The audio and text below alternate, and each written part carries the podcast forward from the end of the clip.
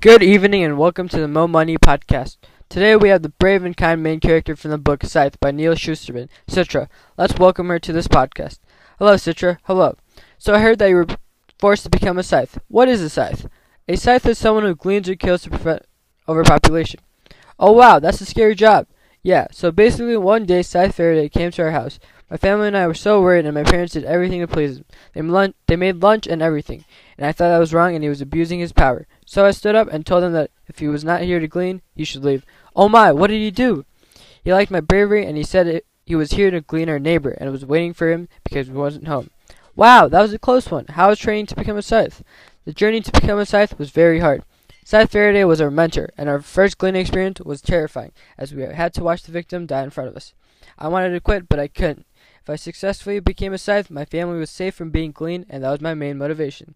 You're really brave and kind. Now for a break. Do you play f- soccer for Glenmar West High School? Well, you're in luck. We are selling exclusive windbreakers for students who play soccer at Glenmar West.